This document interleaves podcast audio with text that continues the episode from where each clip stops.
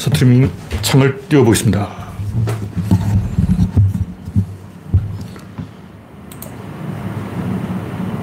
그래서 첫 개.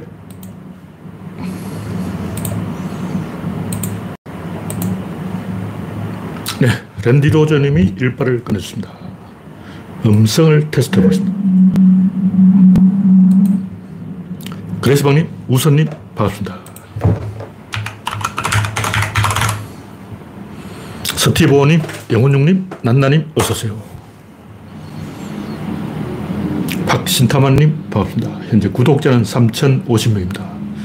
여러분의 구독, 알림, 좋아요는 큰 힘이 됩니다. 화면 이상 있으면 말씀해 주시기 바랍니다. 이걸 채우는 게 낫겠죠. 오늘 낮 기온은 생각만큼 올라가지 않고 바람이 좀 불었죠. 원래 이 시기에 오처크의 기단이 조금 내려와서 특히 포항이 추울 때가 있어요. 저 이때 한 6월 초에 이 서울 낮 기온이 막 30도까지 올라가는 거예요. 그래서 포항은 더 덥겠구나. 포항은 35도까지 올라가겠구나. 이렇게 딱 생각하고 가봤는데 지금 울산이 20.7도. 와. 대구가 28도인데 대구하고 울산의 온도 차이가 7도나 나는 거예요. 이게 웬일이야. 아, 이거 알아놔야 됩니다. 좀 아는 척 하려면 나는 이래 봐도 이 상식이 있는 사람이다. 나는 그래도 똥오줌은 가리고 사는 사람이다. 이런 좀 아는 척 하려면 이 기온을 좀 알아놔야 되는데 지금 부산 남포동 온도가 19.4도예요. 왜 이랬지? 부산이 왜 시, 온도가 19도야? 뭐가 잘못된 거 아니야?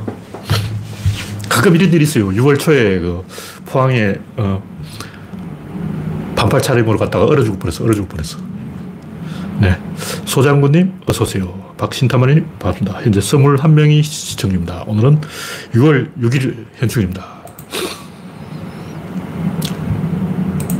현충일은 뭐, 적군과 싸운 게 아니고 우리끼리 내전을 한 거기 때문에 저 같은 입장에서는 별로 이 나라를 지켰다. 누구한테 지켰냐고. 우리한테, 우리끼리 싸운 게 별로 자랑이 아니기 때문에 사실 저희 가까운 분도 외삼촌도 6.25때 돌아가셨죠. 현충원에 묘지가 있어요. 6.25 때는 하도 어처구니 없는 일이 많이 일어나서 제가 옛날 어른들한테 이야기 들으니까 기고, 기가 막히고 코가 막히고 말을 할 수가 없어요. 말을 할 수가 없어. 너무 이 어처구니 없는 거예요. 생각해보니까 저희 어머니가 좀 똑똑한 분인데 왜 하필 우리 아버지하고 결혼했을까? 아, 이런 말을 좀 해도 되는지 잘 모르겠는데, 남자가 씨가 말랐어. 없어. 씨가 말라, 씨가 말라. 비극이죠. 지금 사람들은 20세기, 21세기 사람들은 잘 모르겠지만, 이, 그 당시에도 저도 잘 몰랐어요. 저, 도그 당시에 잘 몰랐는데, 일본, 뭐 독일 이런 거, 러시아 이야기 하다 보니까, 아, 이게 장난이 아니구나. 제주도가 삼다도가 된 게 남자는 남자는 다 죽여버려서 삼다도가 된 거지 제주도는 뭐 여자가 많다. 그럴 리가 있나. 제주도에 왜 여자, 가 많아? 다 죽인 거예요. 남자는 남자는 다 죽인 거죠. 생각을 많이 해봐야 됩니다. 네, 첫 번째 곡기는 사이코패스 한동훈. 이 이야기를 왜 하냐 하면 그 정유정이라는 사람이 이 사람을 죽이고 가방을 들고 이제 시체를 유기하려 가, 는데빈 가방인가 봐요. 굉장히 이 가벼운 발걸음으로 발걸음이 가벼웠다. 이렇게 이제 기레기가 제목을 뽑는 거죠. 근데 그게 과연 가벼운 발걸음이냐? 제가 볼 때는 실성한 사람의 발걸음인데, 그또 도로가 평평하지 않고 울퉁불퉁하단 말이에요. 자동차가 나오는 길이. 그러니까 캐리어가 흔들리는 거예요. 캐리어가 흔들리는가, 이 네티즌들이 물론 그 CC 카메라의 속도 이런 것도 고려를 해야 돼요. 그게 실제 사람 속도인지 아니면 CC 카메라가 빨리 돌린 건지 그거 정확히 모르죠. 저는 알 수 없는데 캐리어가 흔들리니까 막 신이 났어. 어. 범인이 신이 났어. 막 콧노래를 부르면서 캐리어를 흔들면서 즐겁게 활보하고 있다. 이렇게 해석하는 것 같아요. 제가 하고 싶은 얘기는 관심법을 좀 쓰지 말자. 속마음을 어떻게 알아? 그 사람이 뭐 사, 상쾌한 발걸음인지 가벼운 발걸음인지 알 게 뭐냐고.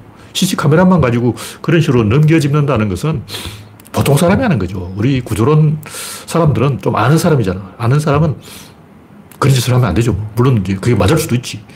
그 기자 말이 맞을 수도 있는데 네티즌들의 꼴값 음, 이런 것하고 우리는 지성인들은 조금 달라야 된다. 무, 게 중심을 잡아야 된다. 어, 나무 가지가 흔들리라도 이 뿌리는 흔들리지 말아야 돼요. 뿌리가 흔들리면 그 나무는 죽어요. 말아 죽는다고. 가지는 흔들려도 괜찮아. 그 우리는 흔들리지 않는 뿌리가 돼야 된다. 그런 얘기죠. 제가 하고 싶은 얘기는 그 정유정이 사이코패스일 확률이 높아요. 아닐 수도 있는데, 뭐 그건 전문가도 잘 모르는 거더라고. 사이코패스냐, 사이코패스가 아니냐, 이게 중요한 게 아니고, 사이코패스는 살인을 해도 이상하게 해요. 다시 말해, 사이코패스 범죄를 저지른 게 아니고, 사이코패스는 범죄를 저질러도 상식적으로 말이 안 되는 희한한 범죄를 저지른다는 거예요.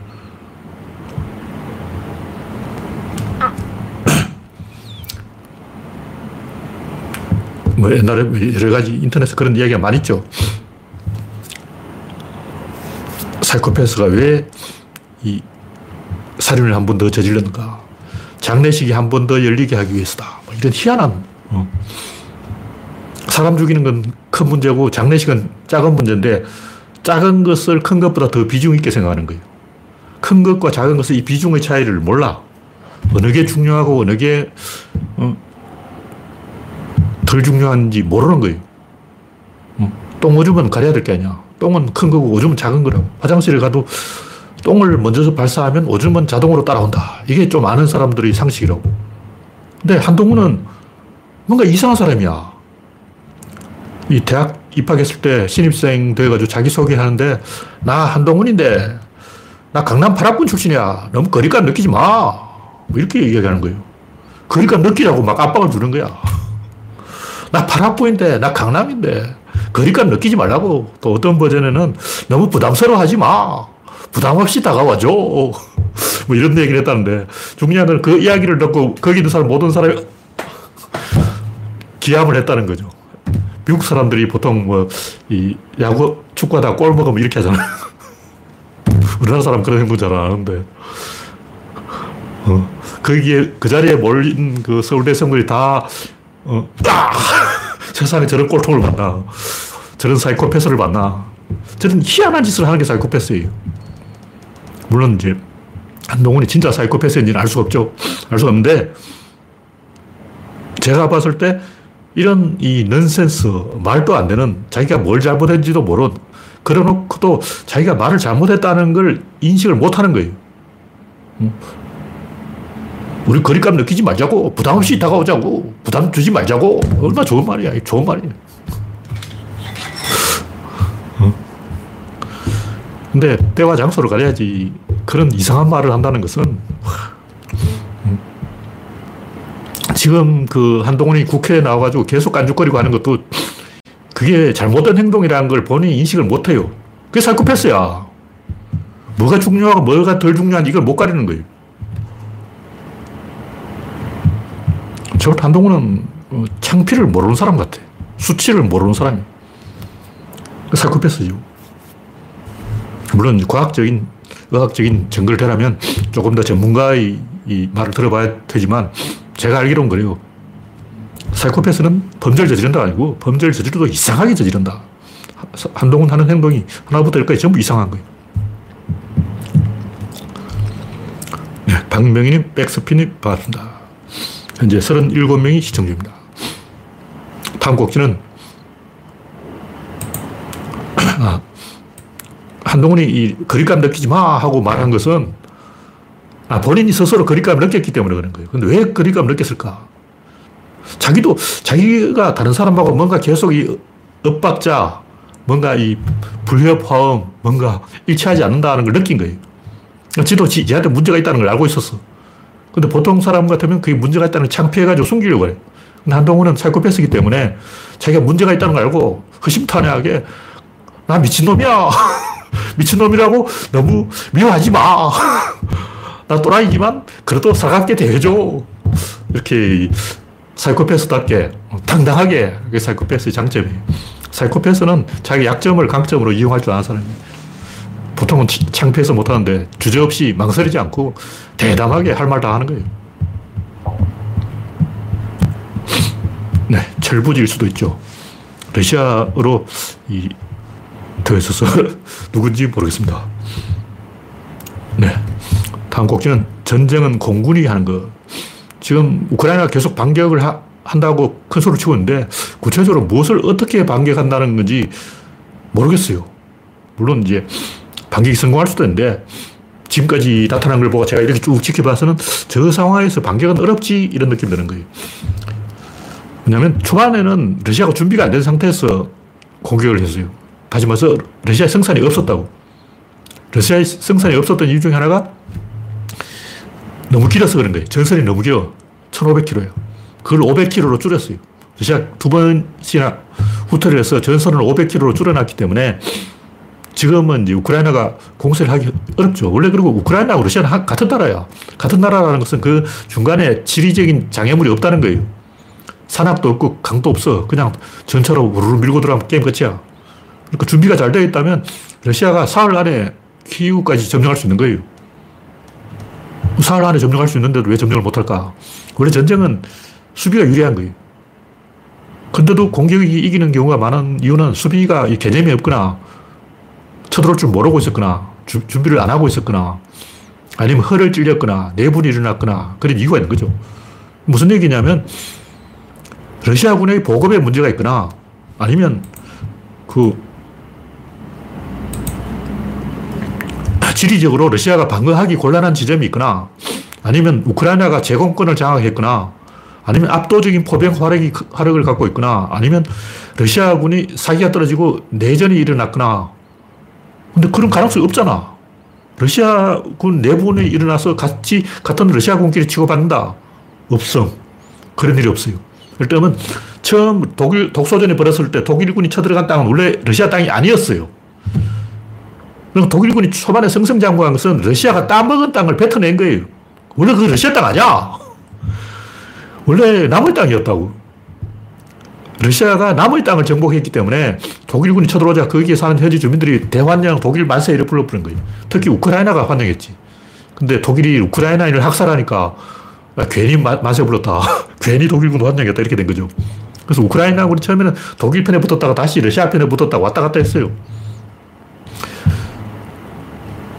뭐 그뿐만 아니라 에스토니아, 라트비아, 리투아니아 그, 어, 그 지역도 다 그 러시아 식민지가 되는 것보다 차라리 독일 영토가 되는 게 낫다. 뭐 이러고 있었던 거예요.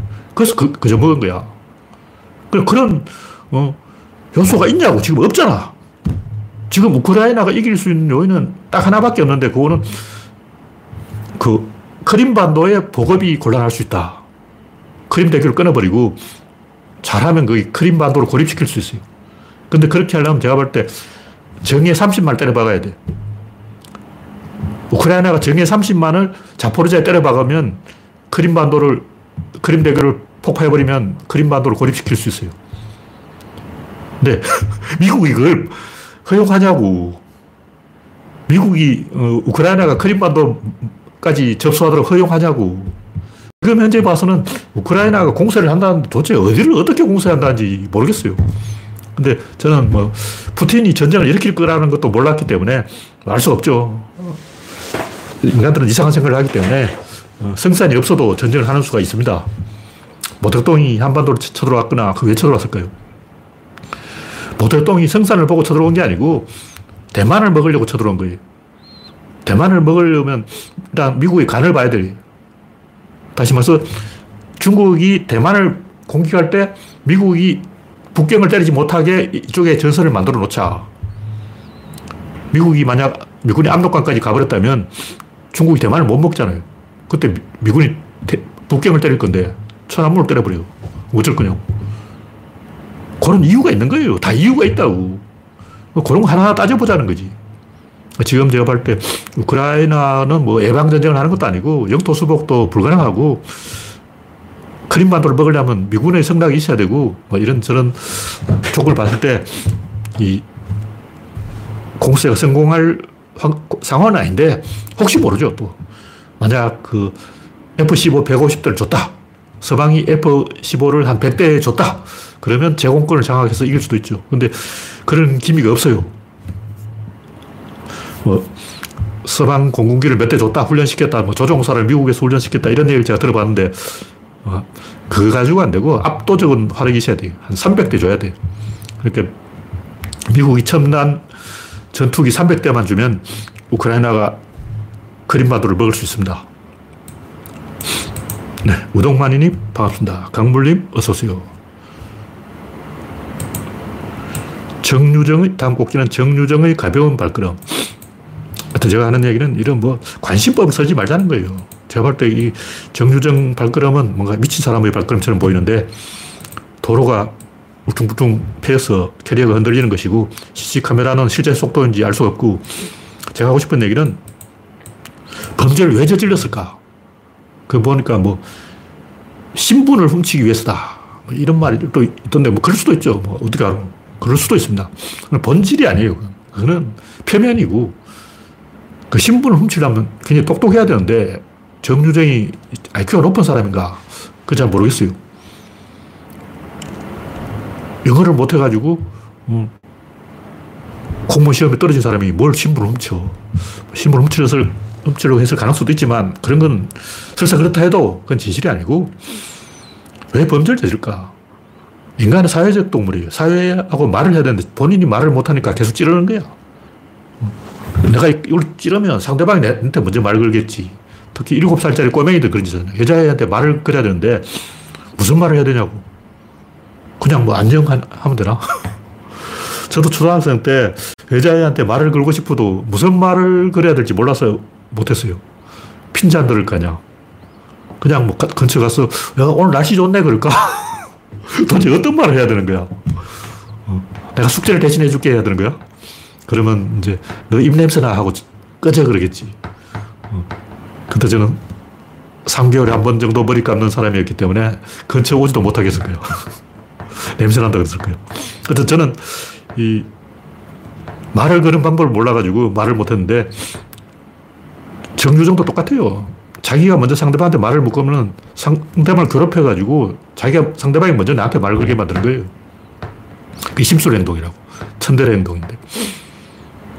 김건희가 개 11마리를 키우는 거 똑같아요. 사회하고 뭔가 겉돌고 있는 거야.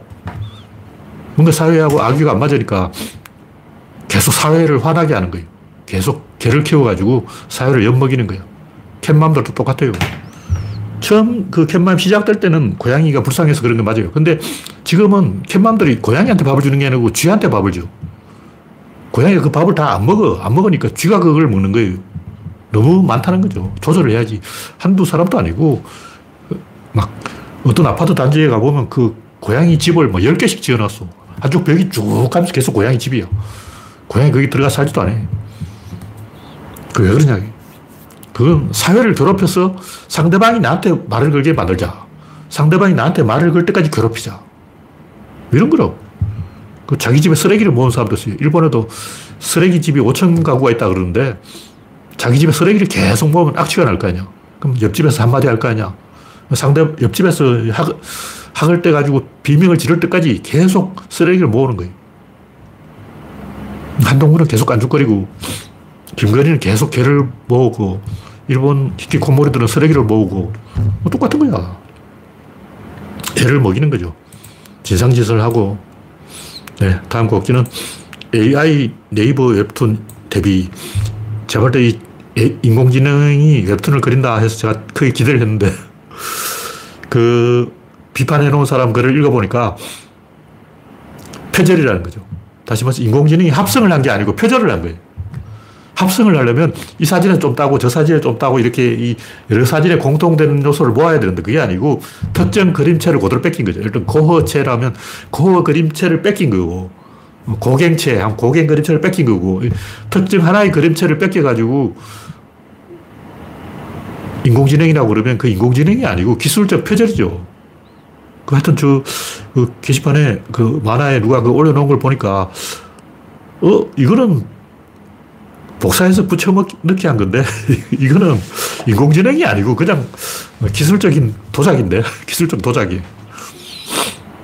이렇게 되면 그 손해본 사람이 원작자가 가만히 있지 않죠. 자기 그림을 그대로 뺏겼는데. 이렇게 되면 양산형 웹툰이 등장하고, 왜냐면 이제 차, 각본도 이제, 어, 작가가 안 쓰고 인공지능이 쓰는 거야. 스토리도 인공지능이 쓰고 그림도 인공지능이 그리면 양산형 웹툰이 등장하고 그러면 아타리 쇼크가 나온 거예요. 아타리 쇼크는 옛날에 80년대에 어느 순간 갑자기 게임이 안 팔리는 거예요. 그때까지만 해도 크리스마스 선물은 게임이라고 너도나도 다 달려들어서 게임을 만들었는데 그 게임 질이 너무 조잡한 거예요. 그러다 보니까 어느 순간 확 망해가지고 매출이 막 올라가다 갑자기 꽝 돼버렸어. 어, 팍팍 올라가다 갑자기 추락. 이렇게 돼버렸는데 이 인공지능한테 웹툰을 맡기면 웹툰판 아타리 쇼크가 일어난다. 이런 얘기도 있습니다. 게시판에 댓글에 나온 얘기. 네, 다음 곡지는 인공지능의 위협.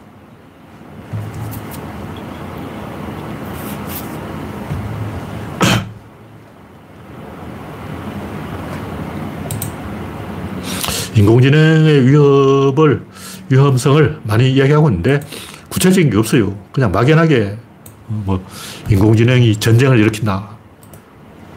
시뮬레이션 워게임을 하는데 그 보니까 인공지능이 그 지휘소를 타격했다. 인공지능이 이번엔 통신 중계탑을 날려버렸다. 내가 볼때 이거는 별로 중요한 게 아니에요. 이건 그냥 하는 소리야. 이건 그냥 이런 정도는 만화책에도 나오고 영화에도 나와. 그건 다 해, 사람이 해결할 수 있어요.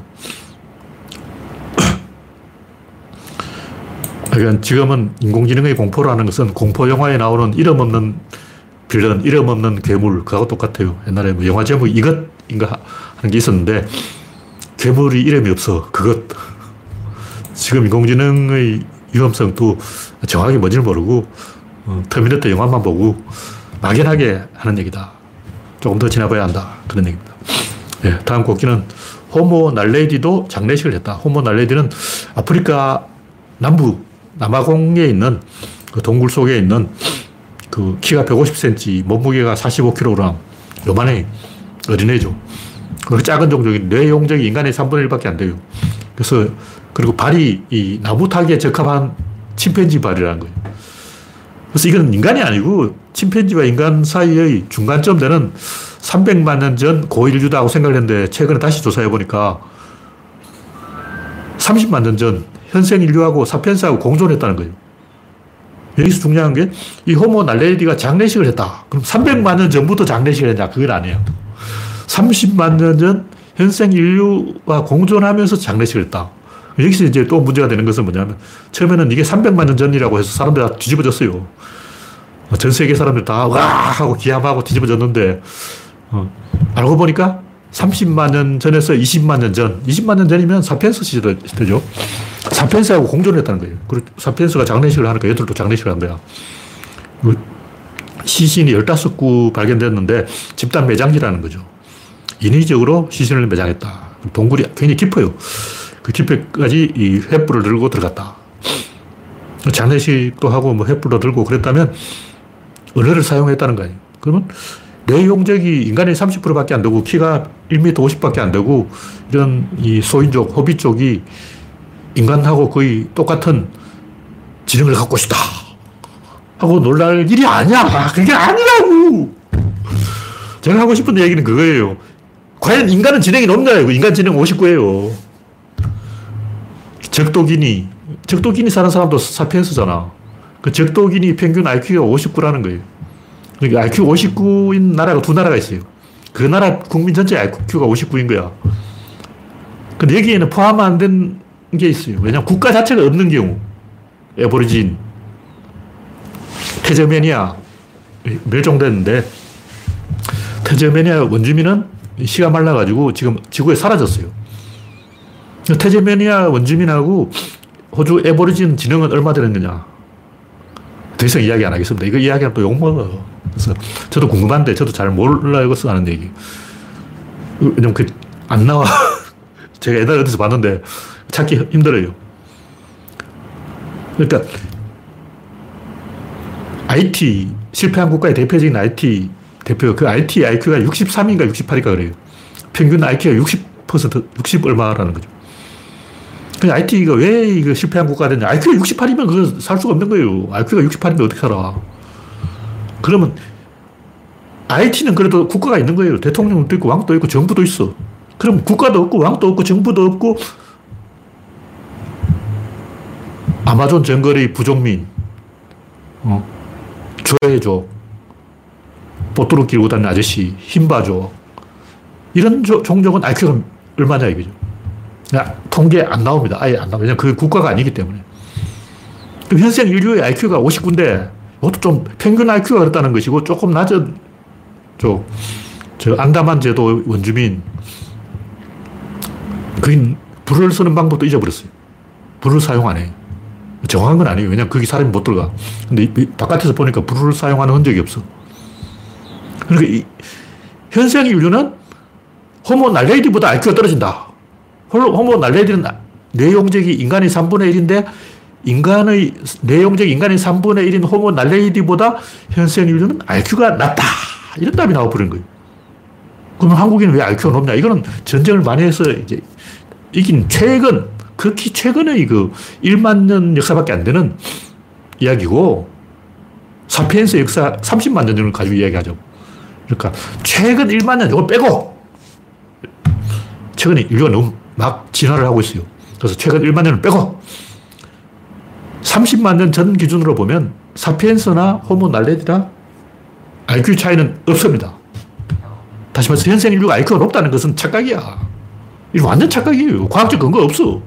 근데 중요한 건 제가 30년 전부터 이걸 예언했다는 거예요. 저는 아주 오래 전부터 현생 인류가 원시인보다 IQ가 높다는 게 전혀 근거가 없다. 머리가 커진 것은 밸런스와 관계가 있다. 인간이 직립을 하고 달리기를 하고 사냥을 하다 보니까 머리 큰 게 달리기 유리한 거예요. 머리가 작으면 주둥이가 앞으로 튀어나오고 이렇게 되기 때문에 나무를 타는 침판지처럼 되는 거죠.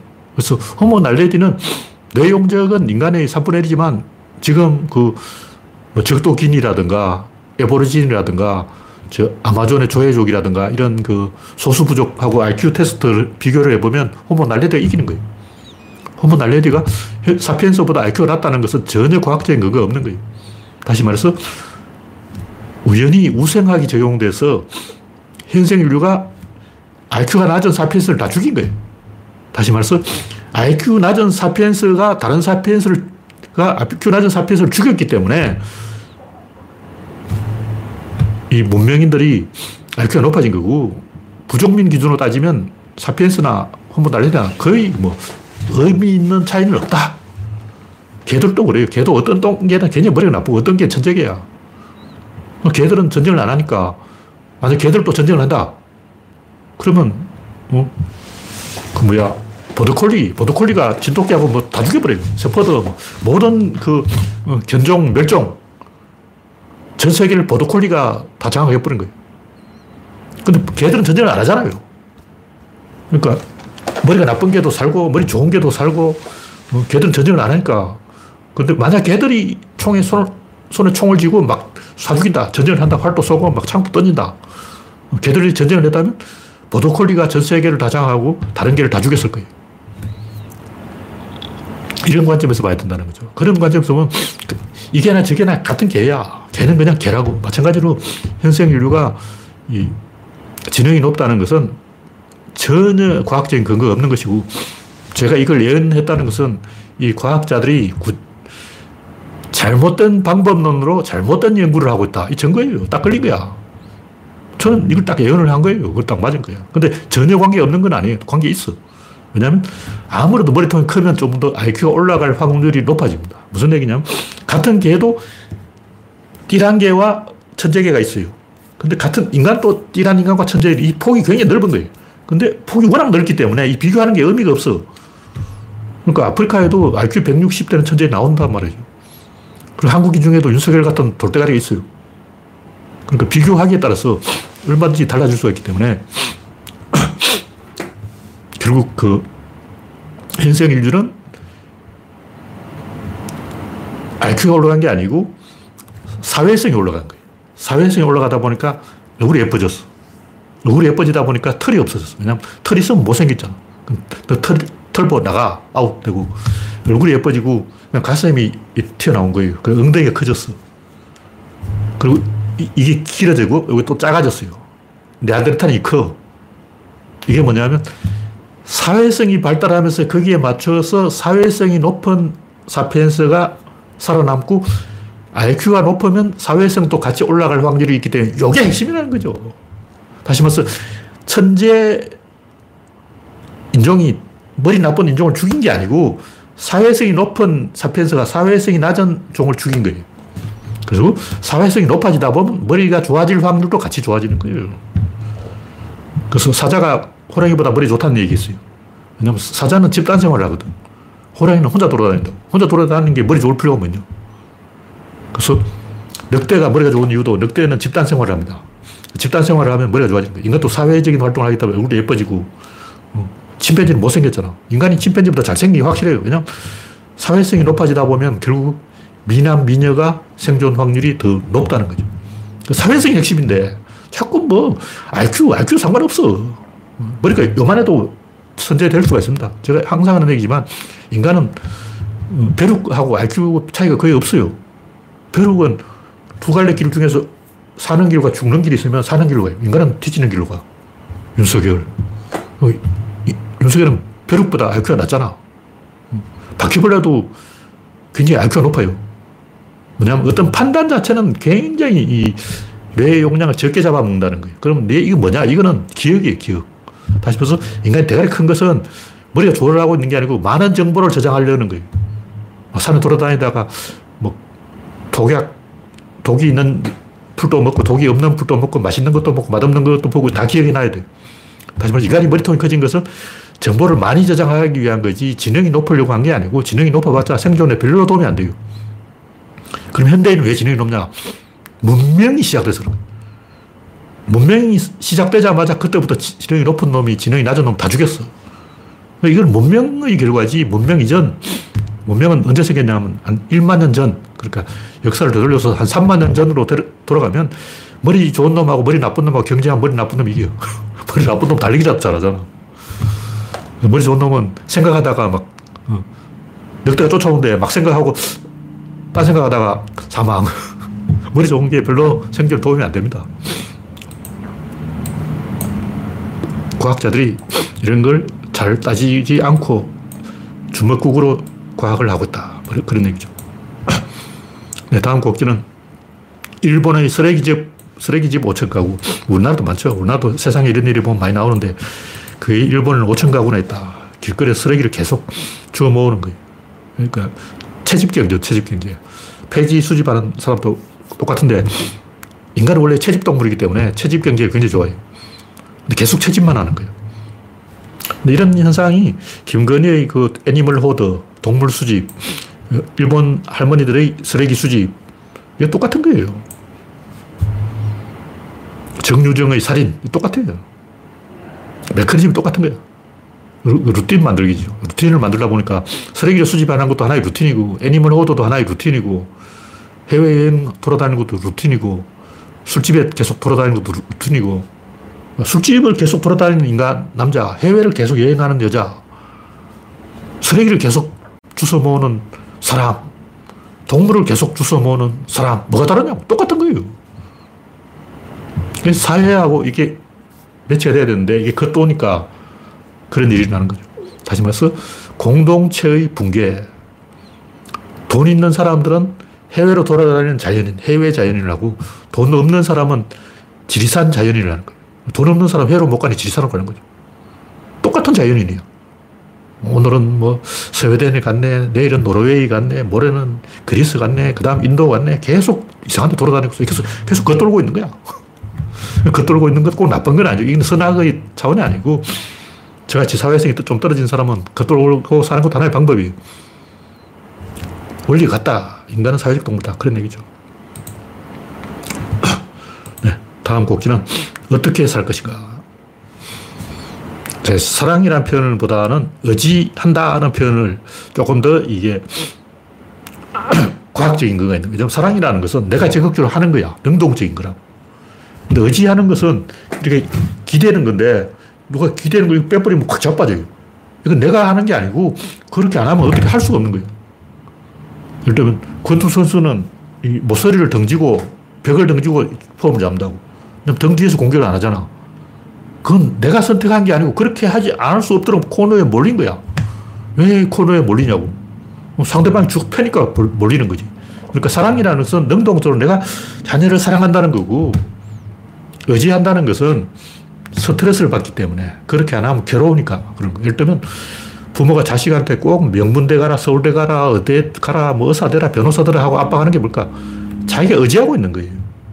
근데 당신은 자, 자녀에게 의지하고 있어! 하고 내가 말하면 화를 내겠죠. 왜냐면 나는 사랑하는데 난 내 자녀를 사랑해. 너무 사랑하기 때문에 서울대 가라고 괴롭히잖아. 나는 자녀를 사랑해서 괴롭힌다고. 서울대 가라, 서울대 가라, 서울대 가라 하고 괴롭히는 이유는 사랑하기 때문이야. 이렇게 소리하고 있는 거죠. 근데 사실은 자녀에게 의존하고 있는 거예요. 근데 그건 무의식적인 의존이기 때문에 이 마이크를 내보고 왜 자녀에게 의존합니까? 물어보면 의존 안 하는데 나 의존 안 해. 나 10원 한 푼 안 받았어. 자식이 나한테 10원 한 푼 준 게 있나. 근데 심리적인 의존이라는 거죠. 근데 심리적인 의존이라는 것은 무의식이기 때문에 자기도 몰라. 자기가 의존하고 있다는 걸 모른다는 거죠. 어쨌든 보통은 사랑으로 포장하고 있지만 사랑의 매질 하면서 부모가 자식을 주업하지만 사랑의 매질이 아니고 의존의 매질이다. 그것은 심리적인 의존이고 무의식적인 의존이기 때문에 자기 자신이 그것을 깨닫지 못한다. 그런 얘기고 이런 것에 대해서 그 헤어져야 되는가 아니면 의존해야 되는가 하고 물으면 나는 헤어져야 된다고 말하는 공적 공간에서는 그렇게 말해야 돼요. 왜 그냥 매뉴얼이 정해져 있는 거야. 이걸 가지고 막 분석을 해가지고 들여다보고, 아, 이 사람 이런 일이 있었고, 뭐 가족이 어떻고, 친구 어떻고, 교육관계 어떻게 따져서 헤어지는 게 맞다. 의존하는 게 맞다. 이렇게 하면 안 돼요. 왜냐면 제가 항상 얘기했지만 전문가의 오류. 빙산의 0.083이 표면에 나와 있고, 물 속에 0.917이 있는데, 91.7%가 물 속에 잠겨서 안 보인다는 거예요. 보이는 부분만 가지고 논하면 그게 왜곡이 되는 거예요. 말이 많으면 그게 거짓말이에요. 안 보이는 부분은 알 수가 없죠. 어차피 알 수가 없어. 알 수가 없는데 그 어떻게 정답이 냐고. 그러니까 이럴 때는 헤어져라 하는 게 맞아요. 왜냐하면 그게 사회적인 상호작용을 높이니까. 근데 헤어질 수가 없는 경우가 있어요. 왜냐하면 일본처럼 섬이다. 시골에 살다. 환자다. 남편이 환자인데 부인하고 헤어지면 죽으라는 얘기지. 현실적으로 헤어질 수가 없잖아. 그게 문제라는 거죠. 근데 이 사회적인 상호작용을 높이는 게 정답이기 때문에 이 공적 공간에서는 헤어져! 하고 말하는 게 맞습니다. 왜냐하면 인간은 헤어지는 동물이에요. 중학교 가면 고등학, 초등학교 친구하고 헤어지고, 대학에 가면 고등학교 친구하고 헤어지고, 결혼을 하면 평균 두 명하고 헤어지고, 결혼한다는 것은 이별한다는 거예요. 남자끼리 친구가 다 이제 집에 초대, 초대를 못 하는 거야. 결혼하는 순간 친구는 빠이빠이야. 그러니까 만난다는 것은 헤어진다는 거예요. 헤어지지 않고 만날 수가 없어. 헤어져 하는 말은 만나라는 말하고 똑같은 거예요. 그래서 공적 공간에는 이 헤어져 하는 게 맞는데 사적인 공간에서는 내 친구나 내가 아는 사람이 그런 질문을 하면 헤어져 하면 안 돼요. 왜냐하면 나한테 그런 질문을 했다는 것은 그 사람이 굉장히 지금 심각한 상태, 대체제가 없다는 거예요. 왜냐하면 헤어지는 것은 만나는 게 조, 좋냐, 헤어지는 게 좋냐, 이게 중요한 게 아니고 대체제가 있냐. 이 사람하고 헤어지면 저 사람을 만나야 되는데 그 저 사람이 있느냐 이거죠. 저 사람이 없으니까 고, 고민을 하는 거 아니야. 그 있으면 누가 고민하겠냐고. 마찬가지로 자기가 원하는 일을 해야 되냐 아니면 자기가 잘하는 일을 해야 되냐 이것도 마찬가지. 앞에서 유혹하는 것은 가짜고 뒤에서 등을 떠미는 게 진짜다. 그럼 뒤에서 등을 떠미는 게 뭐냐? 그것은 그것을 하지 않으면 괴로운 것, 스트레스 받는 것, 흥분되는 것, 업되는 것. 제가 봤을 때 인간들이 가장 모르는 게 흥분이 흥분. 뭐 사랑이라든가 뭐 정오라든가 뭐 분노라든가 이런 얘기 많이 하잖아요. 희노애락, 애호욕 다 거짓말이에요. 진짜 흥분, 여기 진짜예요. 인간의 진짜 감정은 업되는 거고, 긴장하는 거고, 흥분되는 건데, 그게 진짜 감정인데, 뭐, 희노애락, 애호욕, 뭐, 기쁨, 슬픔 다 이야기하지만, 이걸 이야기하는 사람이 없어. 희노애락, 애호욕, 이건, 다, 이거는 잔챙이, 잔챙이. 중요하지 않은 거예요. 인간의 인생을 결정한 진짜는 흥분이에요, 흥분. 근데 흥분이라는 건 좀 복잡한 건데, 흥분도 여러 가지가 있어요. 좋은 흥분도 있고, 나쁜 흥분도 있는데, 사람이 흥분 속으로 한번 들어가지 잘 못 들어가. 근데 그 들어가면 또 나오지를 못해. 뭐 여러 번 얘기했지만, 김연아 선수가 훈련을 하려면 그냥 훈련하는 게 아니고, 일단 이 에너지를 끌어올려야 돼요. 그러면, 어, 스케이터가 신고 얼음판에 간다 해도 긴장을 끌어올리지 않으면 아직 준비가 안 된 거야. 음악가, 연주회를 한다. 연습을 하는 게 중요한 게 아니고 긴장하는 게 중요해요. 근데 연습을 하다 보면 긴장이 살아나. 근데 연습을 해도 긴장이 안 살아나면 그 사람 자격이 없는 사람이에요. 근데 내가 피아니스트다. 저 사람 아직 피아니스트 아니다. 그 차이가 뭐냐. 건반에 앉아서 이렇게 한 곡을 딱 치자마자 못 일어나는 거예요. 궁둥이가 딱 붙어. 안 떨어져. 일어날 수가 없어. 계속 치는 거야. 밥도 안 먹고 치고, 있는 거야. 피나는 연습을 하는 게 아니고, 피나고 자식 간에 의자에 앉는 순간 일어날 수가 없어. 그런 사람이 피아니스트라고. 근데 나는 어제 앉자마자 일어나고 싶은데 그 사람 아직 피아니스트가 아닌 거죠. 내가 피아니스트일까, 피아니스트가 아닐까. 내가 아직 제대로 된 만화가인가, 아직 만화가가 아닌가.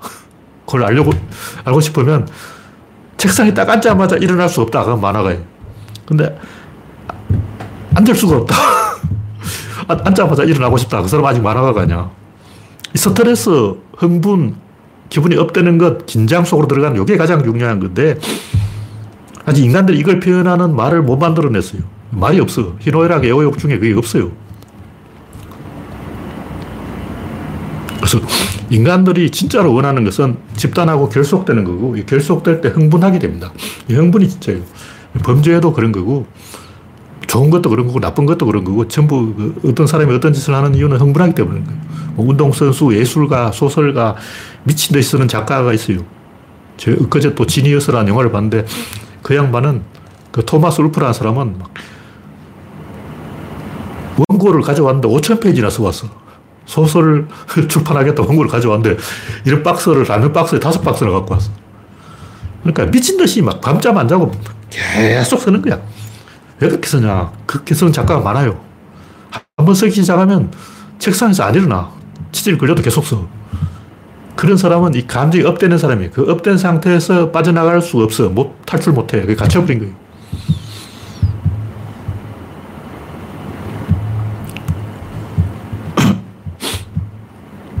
하여튼 그, 이, 이런 부분, 긴장하는 것, 흥분하는 것, 스트레스 받는 것, 계속 신경이 쓰이는 것, 이것이 인간을 결정하는 근본이기 때문에 만약 여러분이 잘하고 못하고 간에 그런 걸 발견했다. 아, 내가 뭘 하면 여기 up돼가지고 막 못 빠져나온다면 그걸 자연스럽게 그걸 하게 돼요. 그 옳다 그렇다 하라 말하는 게 아니고 그걸 하게 된다는 거예요. 좋다, 슬퍼, 나쁘다 이런 뜻이 아니에요. 왜냐하면 범죄도 좀 그런 게 있어요. 범죄도 범죄자들은 범죄를 저지른 순간 up돼가지고 거기서 못 빠져나온 거예요. 대도 조세형, 문짝 따는 기술이 있기 때문에 아직도 거기서 못 벗어나고 있는 거죠. 그 긴장이 호르몬이죠. 호르몬 때문에 인간이 up돼가지고 그것이 인간을 결정하는 어떤 본질이기 때문에 우리가 그걸 중심으로 판단을 한다. 네, 다음 곡기는 국가란 무엇인가? 이건 별로 중요한 게 아닌데 이건 제가 옛날부터 이야기했던 그 국어 사전을 어떻게 써야 될 것인가. 아직도 보니까 돌려막기를 하고 있어요. 왼쪽은 오른쪽의 반대, 오른쪽은 왼쪽의 반대, 뭐 이런 식으로 설명했어. 활은 화살을 날리는 것, 화살은 활이 날리는 것, 이런 식으로 이야기했어. 화살은 활로 설명하고, 화, 화, 화살은 활로 설명하고, 활은 화살로 설명하고, 서로 직업 보정을 해보는 거야. 상호 보정이라고. 이거 재벌들이 하는 거 아니야. 어. 재벌들이 상호 직업 보정을 해버리면 나라가 돌아가겠냐고. 이게 순환의 오류인데, 국어사전이 다른 것도 아니고 국어사전이 전 국민이 다 보는 국어사전이 대범하게, 태연하게 순환의 오류를 저질러 뿌리고 상호 직업 보정을 저질러 뿌리고 어, 그런 게 어딨어. 근데 화살은 활로 설명하는 게 맞아요. 그냥 화, 활 속에 화살이 포함되기 때문에 활로 화살을 설명하면 돼. 근데 화살로 활을 설명하면 안 돼요. 화살을 날려보내는 기구, 뭐 이런 식으로 설명하면 안 돼.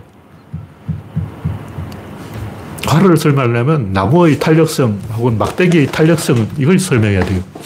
마찬가지로 국가를 설명하려면 국민 영토 주권, 이 국가의 삼조소, 이건 누가 지는 개소리인지 몰라도 이런 식으로 이야기하는 거는 말은 그런 말대가리, 말몸통, 말꼬리로 되어 있는 동물 뭐 이런 식으로 설명하고 나무는 뿌리와 줄기와 가지와 잎으로 되어 있는 식물. 어, 이런 식으로 설명할 거냐고. 어, 뱀은 머리와 꼬리로 되어 있는 동물. 이런 식으로 설명하면 안 되죠. 장난하는 것도 아니고. 근데 국어사전이 이렇게 태연하게 개소를 하고 있는 거예요. 그래서 제가 이제 국가란 무엇인가 제대로 된 정의를 해보자. 국가는 집단이 있어야 돼요. 집단이 의사결정을 해야 돼요. 의사결정을 왜 하냐면 공유하기 때문에. 근데 사유도 공유의 일종이에요. 사유도 내가 요 스마트폰을 사유한다면 이 스마트폰도 나를, 나하고 공유하는 거예요. 서로를 공유하고 있다. 그러니까 사유도 공유의 일, 일부이기 때문에 이 공유를 사유를 빼놓고 얘기하면 안 돼. 사유, 공유 다 포함되는 거예요. 그래서 국민이 한 명밖에 없어도 그건 국가야.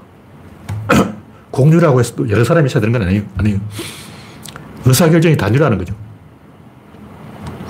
국가는 정치적으로 결속된 집단이 자원을 공유하는 데 따른 의사결정의 최고 단위다. 이렇게 설명할 수 있는데 조금 더 자 세히 설명하면 자연자원의 공유에 따른 이득을 따라 결속된 자연집단이 정부와 군대의 형태로 의사결정과 그 실행의 구조를 갖춘 것이 국가다. 뭐 이게 무슨 얘기냐면, 자연집단이라는 것은 출생과 사망, 다시 말해서 엄마가 자식을 낳아서 만들어진 집단을 말하는 거예요. 그 자연 자원이라는 건 뭐냐면 영토, 뭐, 그 기타 지정학적 이점, 이런 거죠. 영공, 영해, 뭐, 그 외에도 많이 있어요. 영토 아닌 것도 많이 있어. 국가의 재산,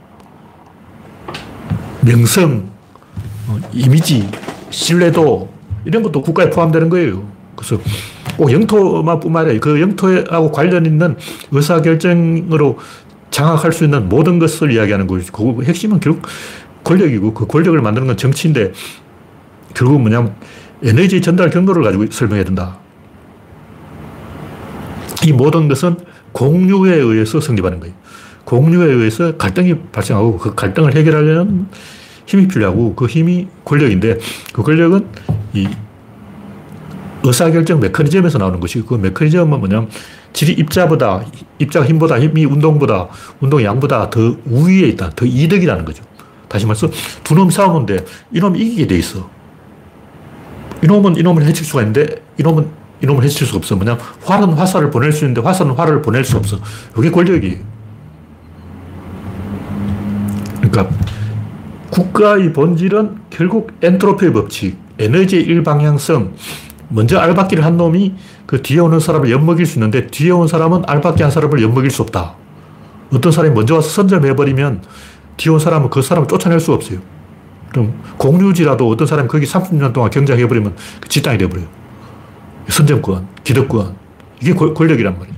그러니까 권력이라는 것은 결국 의사결정 메커니즘에서 나오는 이득에서 나오는 거예요. 이득 있는 놈 이겨. 다시 말해, 이기는 놈이 어차피 내가 이기니까 니들은 굴복해라. 이게 권력이에요.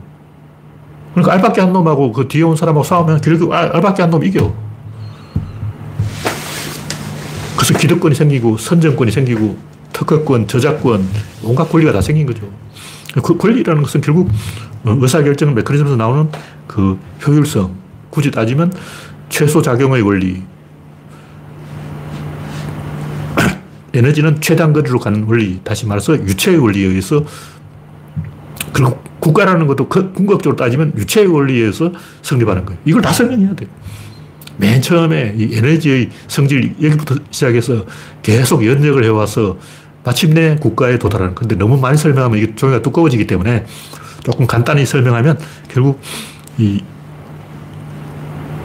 국민 영토 주권 이거는 개소리고 이거는 초딩들이 하는 어, 자동차는 보디와 셰시로 되어 있다. 뭐 틀린 말은 아니죠. 자동차는 보디와 셰시로 되어 있지. 근데 그 보디 없어도 자동차 굴러갑니다.